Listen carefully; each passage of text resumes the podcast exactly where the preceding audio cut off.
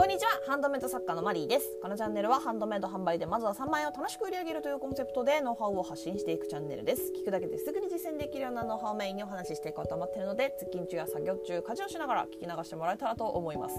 簡単に自己紹介します。私は週1日数時間の短いハンドメイド作業で毎月平均3万以上の売り上げを約6年間継続しているハンドメイド作家兼専業主婦です。元マーケターと営業マンとしての観点からハンドメイド販売の個人コンサルティングや販売ページ代行作成などもしております。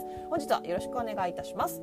今日はですね、えー、売れない作品をアレンジして再出品でありっていう、えー、ご質問をいただいているので、えー、これはスタンド FM のレターにいただきました。ありがとうございます。読ませていただきます、えマリーさんこんにちは、えこんにちは。いつも楽しく拝聴させていただいてます。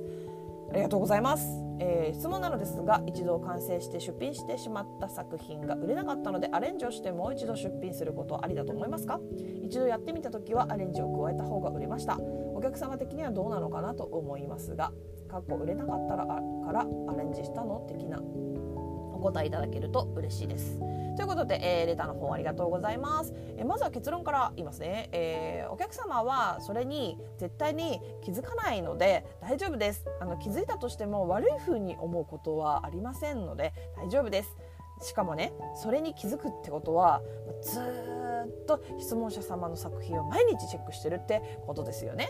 あのそういう人はね多分あんまりいないと思うんです。超売れっ子さんでもねそういうお客様っていうかもうファンですよね。あのそういう方ね稀な存在だと思いますよ。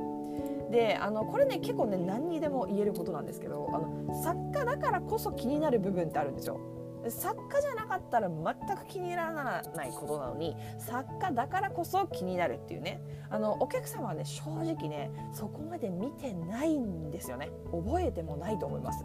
あのこういうふうにね悩んだ時は自分がお客様だったらどう思うかなっていうのをあの客観的にね考えてみると分かると思うんですけど。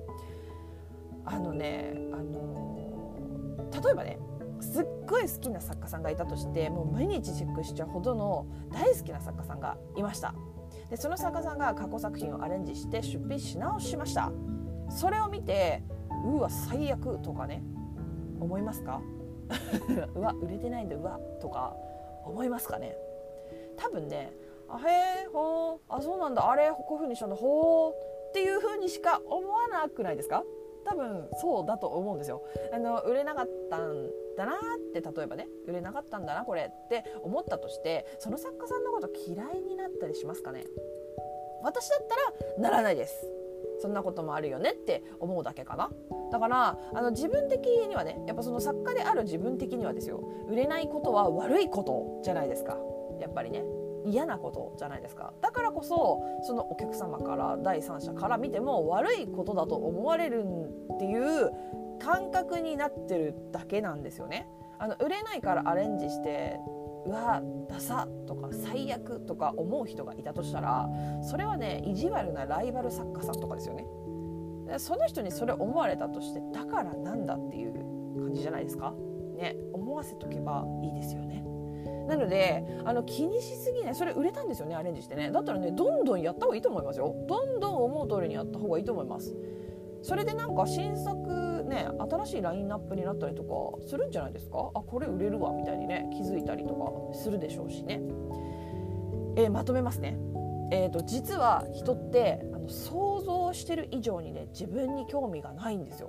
だからそれを踏まえて特にねこう何か悪い風に思われたりブランドにとってマイナスになることっていうのはね絶対にないと思うのでやっちゃいましょう。どんどんやってみちゃいましょう。で売れないことは恥ずかしいことじゃないです。本当に。あのお客様から見たらなおさらねライバルに見られて売れてないって思われるのはまあ悔しいですよ。悔しいけど別にねそれは思われたからってじゃあ売り上げに響くかって言うと響かないですかね全く。あのどう思われようが関係なくないですか？